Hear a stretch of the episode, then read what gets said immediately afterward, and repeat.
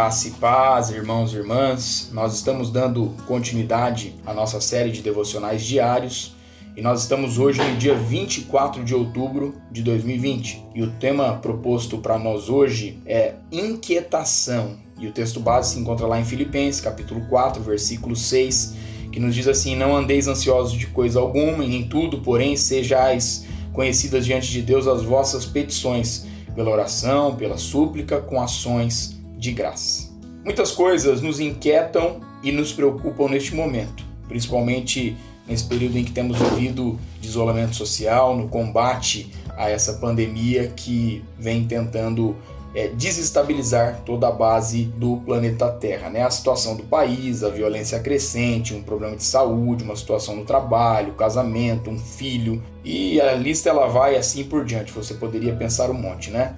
Refletindo sobre isso, uma exortação de Jesus me vem à mente. Buscar em primeiro lugar o que? O reino de Deus. E é a isso que a Bíblia se refere todas as vezes que diz que só uma coisa é que importa. O que importa é buscar em primeiro lugar a orientação divina, de Deus, né? ou seja, o reino de Deus.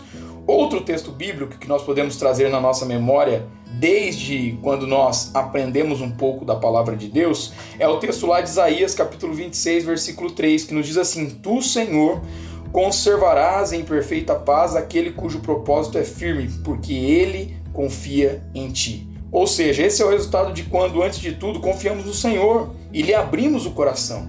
Paulo confirma essa palavra, e a paz de Deus, que excede todo o entendimento, guardará o vosso coração e a vossa mente em Cristo Jesus, conforme está lá em Filipenses capítulo 4, versículo de número 7, que é o versículo posterior ao texto de base que nós lemos hoje. Então que eu e você nós venhamos aprender a confiar. E que a nossa oração hoje seja, Senhor, Sabemos que às vezes ficamos nervosos e ansiosos por causa dos problemas que enfrentamos. Queremos entregá-los e confiarmos em Ti. Dai-nos a Tua paz que excede a todo entendimento humano.